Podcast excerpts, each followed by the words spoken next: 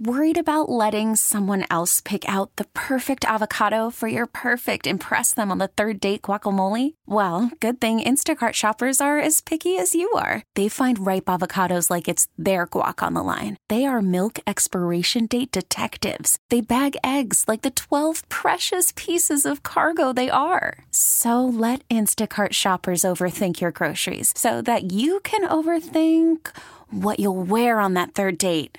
Download the Instacart app to get free delivery on your first three orders while supplies last. Minimum $10 per order, additional term supply. We get it. Attention spans just aren't what they used to be heads in social media and eyes on Netflix. But what do people do with their ears? Well, for one, they're listening to audio. Americans spend 4.4 hours with audio every day. Oh, and you want the proof? Well, you just sat through this ad that's now approaching 30 seconds. What could you say to a potential customer in 30 seconds? Let Audacy put together a media plan tailor made for your unique marketing needs. Advertise with Audacy. Visit ads.audacy.com. All right, Steven Kwan. So, were you guys gunning for the Sox? I mean, you're gunning for every team in the division, but was it something more special when you could beat a team like the Sox, a team that was expected to win the division? Yeah, I would say so. I think especially because we had a lot of media around us that always shoved in our face that the Sox were the ones that were going to get us. Um, that was going to get everybody. So, I definitely think uh, it was it was interesting and cool to play against a team that talented. Steven Kwan of the Cleveland Guardians there on the Sox Talk podcast. That's some very dry shade being thrown there. Oh yeah, Good yeah, player, really good player. really man. good player. You know, his teammate was in college. His roommate was in college. Nick Madrigal. Roommates, so much contact in that dorm room. Yeah, one of Am them. Right? One of them can play. Ah, but Nicky's playing third base. That little popcorn arm is just not going to work. If, if what they're saying about David Bote is is true, then Bote's that guy and not Madrigal. Yeah, Bote's having a, a very, very good spring. As a non-roster invitee, Mm-hmm. so Madrigal's rostered. I don't. I, so I would think there's only one spot there. I would I would think that that that Nick Madrigal and Leury Garcia both have a very hard time of making their teams Fine. this particular spring. Fine. I would Love.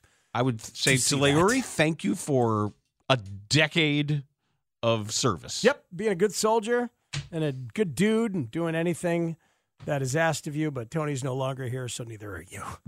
So, um, Chuck Garfien talked to a few different members of the Cleveland Guardians, and he talked to Bryan Shaw, who used to be a member of the Cleveland Guardians. Um, and now Bryan Shaw is trying to make the White Sox.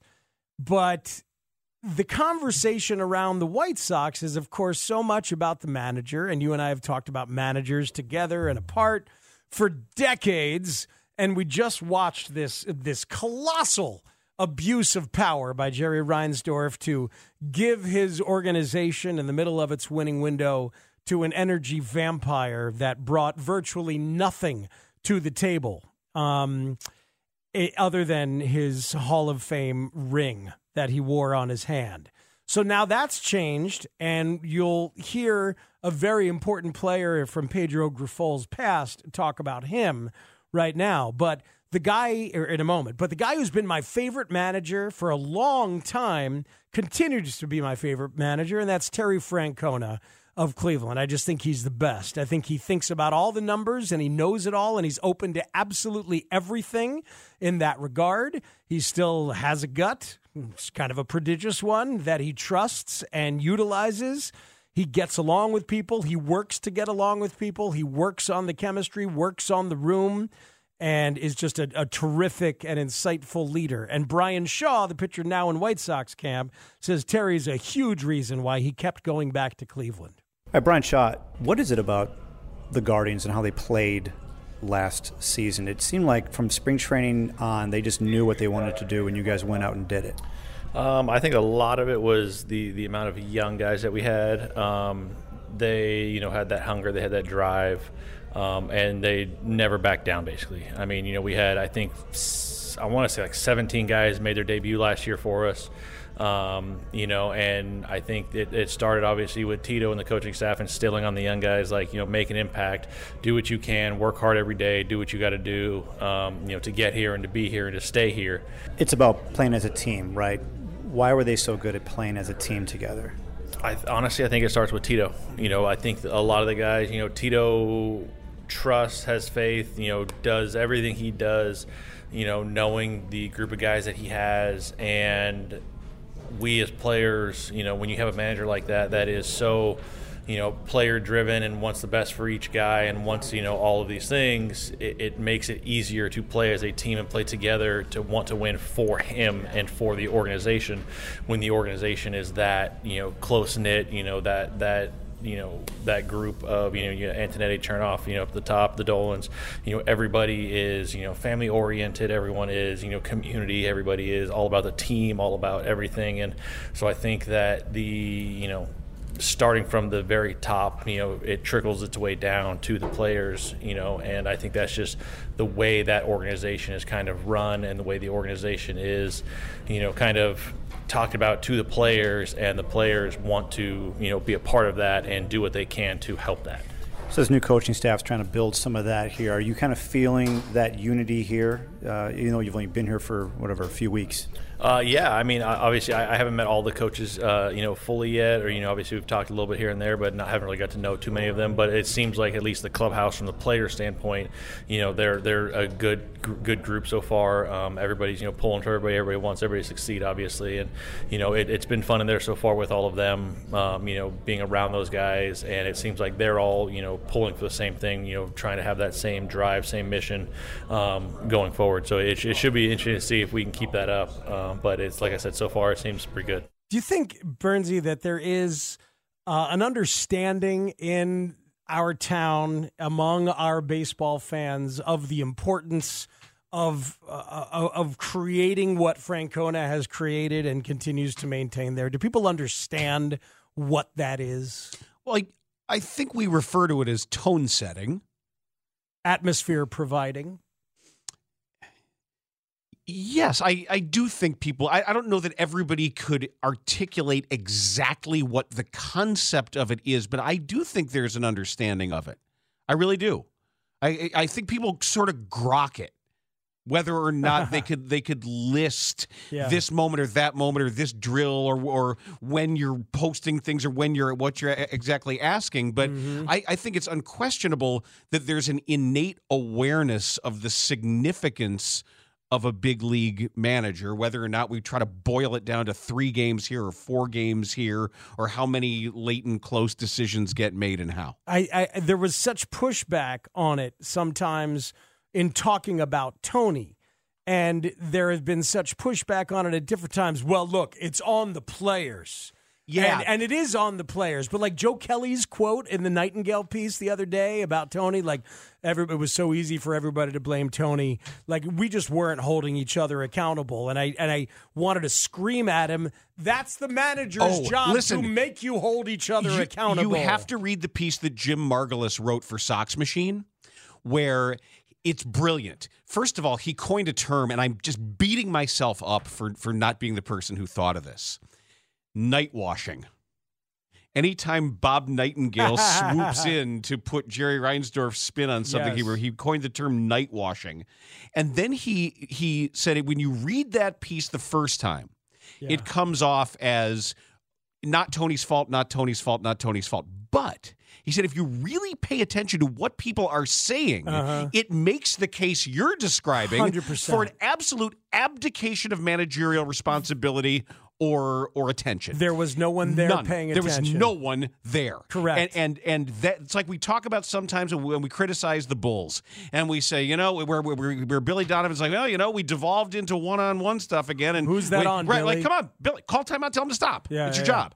And, and in the same case, and the, and and what Margalus wrote was the quotes paint an paint a picture of an absence of managerial power, responsibility, right. intention, presence, gravity, and and not to mention with all the nice things that are being said about Pedro Grifol, mm-hmm. it's like, yeah, yeah, yeah, yeah. And it's just a freaking baseline. It's the baseline of what you do. And then you see if your players are any good, you know? I, but like, it's the baseline. It's how you do this. It's so obvious. Um, here's Terry Francona from inside the clubhouse last year, I think, right? Or maybe a couple years ago. No, yeah, it was right after he won Manager of the Year this this past off. Oh, oh, it was this past off season after he won Manager of the Year, talking about his philosophy, how he does things. Yeah, you know, Bruce, what's what's kind of cool about our game is there's a lot of different ways to do things, and everybody has their own way of what they think is right.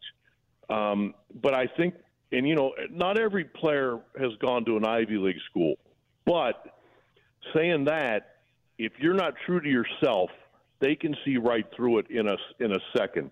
So we just try to be really honest with the players. We try to ask them things that, although might be a big ask, it's not unfair. Like you know, again, they're young. Okay, we'll be young. Enjoy being young, but these are the things in the game that we care about and we need to do. And and we try to remind them without beating them over the head. But again, I come back to how special that group was when you told those guys something once, man, it got done, and and that's rewarding, and that feels good because guys are gonna make mistakes, but when they don't make them again, uh-huh. well, that makes you feel good. And Bruce, you've been around me long enough to know I don't want our guys going from point A to point B because I put a sign on. I want them to feel the freedom to play the game aggressively, you know, while being intelligent and and not have to put on a lot of signs because that's how I think teams play the best. And our guys did a great job of that. Yeah, I mean, it's just that's awesome. No, it that sounds like the way Steve Kerr set up their offensive system, hmm. Hmm. where you don't see him standing up and calling a play. You don't see him waving his arms and pointing. He mostly sits hmm. because he built a system where there are certain expectations in situations to read and react and to know who your teammates are and know the, the personnel defensively. Read the scouting report. Yeah. Know what we're doing, and he trusts them to do it. So, and he had a pretty special group of people to do that with. Right. But, but it's so interesting because it's allowing freedom. It's allowing freedom and autonomy and independence while also expecting accountability. And right? it's, it's hard to get there it's hard to build because either you don't have the guys, either you don't have the talent to, to or, or the instincts to understand but some of this. You stuff. also got to communicate a ton on the front end to get there. You have to build a culture like that. And expecting a guy with as little energy as Tony had, and then, and then clearly had to build any sort of culture. When they said in that he needed daily naps, yeah. and they could barely hear his voice. Yeah, like it's insane. It is insane it's, to allow leadership preposterous, like and yeah. it was. And we we said it the moment we thought it might actually be happening. We all called it. We all said it, mm-hmm. and it was. It ended up being worse even than we thought. Yeah, you know, one guy that I've thought a lot about whenever I think about Pedro Grifol is Salvador Perez. The great catcher from Kansas City and in a really important relationship for Grifol. And Ned Yost was the one who had told us, told me and Danny about um, how sometimes they would go days without talking to each other. And, and it was like, what? Huh? And we followed up on that a little. And then Shane followed up in a great bourbon and a buddy with Pedro Grifol um, and followed up with him. And he talked about how, you know, that Grifol, as, as a parent in that situation, would let Salvador Perez be angry and wrong. And he was angry, but Grifol thought he was wrong. He's like, okay, See, uh, so you can be angry, and they wouldn't talk for days, sometimes a week, sometimes more. And then Grifol would know it was over when Salvi came up to him, gave him a hug or a kiss, and said, "Okay, all right, I get it."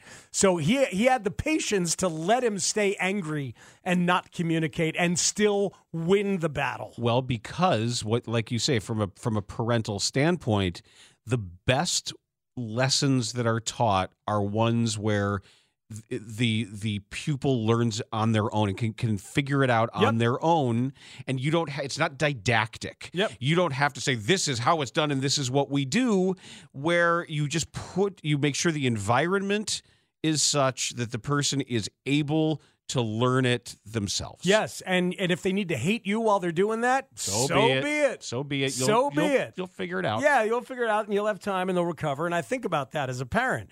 Um, but Salvi, loves nobody in baseball like he loves Pedro Grifol. And Salvador Perez was on Sox Talk and talked about the new White Sox manager. He's going to be one of the best managers in the game. You think he'll be one of the best managers in the game? Why do you say that? I mean, you just kind of explained it, but there's a difference between a good manager and one of the best managers in the game.